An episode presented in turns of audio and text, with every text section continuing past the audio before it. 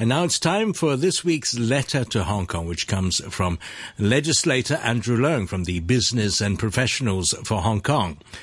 The following program is a personal view program. Dear Eugene, Happy Valentine's Day, my dear nephew. I wish you and Jenny a wonderful day in Paris, the city of love and romance. And I hope both of you can cherish each other and continue to share laughter, smiles, and happiness in the years to come. Thank you for your kind birthday wishes. As you are well aware, I am slowly approaching retirement age. Whilst I am happily planning my post-retirement adventures, I cannot help but wonder what impact retirement has on younger generations, especially with Hong Kong's aging population and low birth rate. The Commission on Poverty has recently launched a six month public engagement exercise on retirement protection with two proposals. First, the regardless of rich or poor principle, and second, those with financial needs principle. For the sake of illustration, if an elderly is entitled to receive $3,230 per month, the overall increased expenditure for the next 50 years will be $2,395 billion for the regardless of rich or poor schemes, and $255.5 billion for those with financial needs scheme. In other words, you and your next generation will have to face a steep salary tax raise of 8.3% if the government opt for the regardless of rich or poor scheme, and 0.9% for those with the financial needs scheme. This consultation arose heated discussions amongst the general public. Some non-governmental organizations have issued reports and their views on retirement protection schemes. For instance, the Bauhinia Foundation Research Center released a study on retirement protection and proposed a robust retirement protection by setting up a public pension scheme and by refining the mandatory provident fund system. Mr. Law Chi-kwong, member of the Poverty Commission, said during an interview that he has reservations on the prospect that a universal pension system can be put in place amid massive resistance. He pointed out that the universal pension scheme can only be successful if and only if the public is willing to shoulder the financial burden. This, I believe, is the crux of the matter. The latest figure from the Census and Statistics Department show that in 2014, the number of people aged 65 or above reached 1.07 million.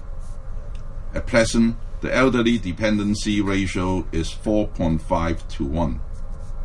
However, it has been estimated that in 20 years, this ratio will drop significantly to 2 to 1. Aging population is a ticking time bomb. Do you remember the 2010 pension reform strike in France?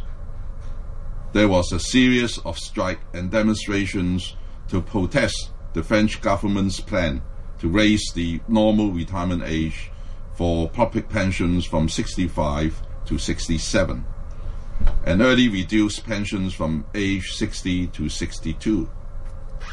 Despite strong opposition, the French government did not bow its head.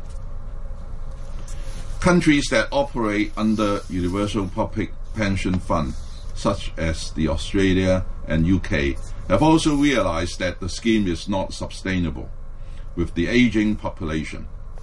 The British government has gradually increased the state pension age for men and women to 66 between December 2018 and October 2020. The Australian government even took a step further and increased the retirement age to 70. We must stay away from known mistakes rather than embrace them. I am at a loss as to why certain part of Hong Kong's public still insists on following the other country's wrong footsteps. which have time and again proven to be a dead end. Aging population and elderly poverty are two immediate threats that the Hong Kong government has to address. The regardless of rich or poor principle is without a doubt an act of equality. However, it is definitely not an act of fairness. Surely, it is not fair to ask our children and grandchildren foot the bill and shoulder our burden. Furthermore, given the inherent unsustainability of the scheme, there is no guarantee that the younger generation who make generous contribution to us would receive the same amount of benefit when they retire. Also, there is a real risk that the younger generation would have to significantly delay their retirement age like the French and Australians. Perhaps a better way forward is for the government to improve upon the existing retirement protection system. Hong Kong has adopted a multi pillar retirement protection system Social Security, mandatory provident fund, voluntary savings, and public services. All these have their inherent strengths and weaknesses.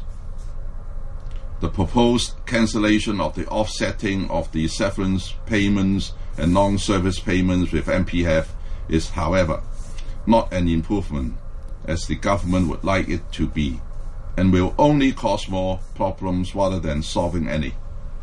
If the cancellation goes ahead, many SMEs might be forced to close down. In Hong Kong, SMEs employ over 1 million employees and are one of the most fundamental pillars of Hong Kong's economy. Years ago, when the government lobbied the SMEs to support the implementation of MPF, it promised the SMEs that MPF would adopt the ORSO scheme and use it to offset long service payment and severance payment. Cancelling the offsetting mechanism not only violates the original legislative intent, but also blatantly disregards its legislative commitments. It will be all the more difficult for the business sector to trust the words of the government next time when their support is needed. The government should support SMEs and improve the business environment rather than creating new obstacles. Retirement protection is a very delicate topic. If the government decides to review the MPF system, it must gain consensus from the Labour Advisory Board tripartite and evaluate the business environment, especially the impacts on SMEs. Making rush decision without extensive consultation and assessment may severely affect Hong Kong's long-term economic development. We only have limited resources, and therefore we need to consider its sustainability and impacts towards the future public finances.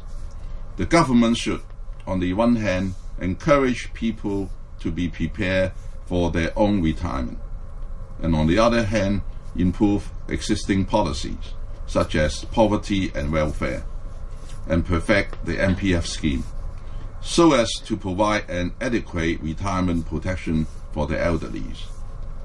A parent should only leave wisdom and experience to their children, not heavy burdens that would hinder them from flying high. Your uncle, Andrew Leung.